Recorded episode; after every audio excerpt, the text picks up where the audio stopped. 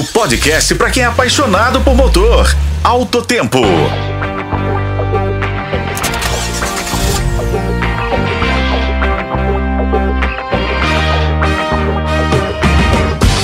Olá, amigos de Alto Tempo. Hoje é sábado, 18 de novembro, e em nosso último podcast da semana, vamos falar de um ícone esportivo da indústria automobilística mundial, o Camaro, o Chevrolet Camaro um sonho de consumo e objeto de desejo de milhares de pessoas, o modelo que é vendido no Brasil ganhará uma nova geração para 2025, mas totalmente elétrica.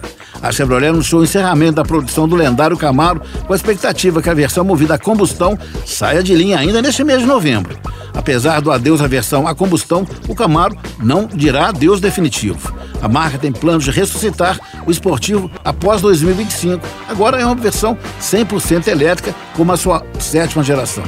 O Camaro atualmente é vendido no Brasil na versão coupé por 521 mil reais. A variante conversível não está mais disponível e será a primeira a sair de linha nos Estados Unidos. Até o fim de 2023, o modelo coupé do esportivo também deixará de ser produzido.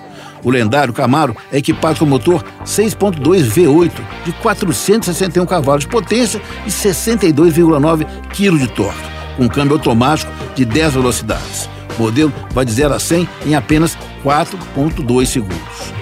A nova marca Camaro deve também lançar pelo menos três modelos elétricos a partir de 2026, entre eles um SUV coupé, para disputar espaço com o Mustang Mach-E, recém-lançado no Brasil pela Ford, se tornou o segundo SUV elétrico mais vendido dos Estados Unidos, apenas atrás do modelo da Tesla, o Model Y.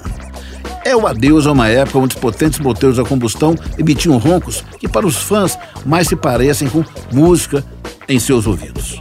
Eu sou Raimundo Couto e esse foi o podcast de Alto Tempo. Acompanhe nos tocadores de podcast e na FM O Tempo. Até a semana que vem.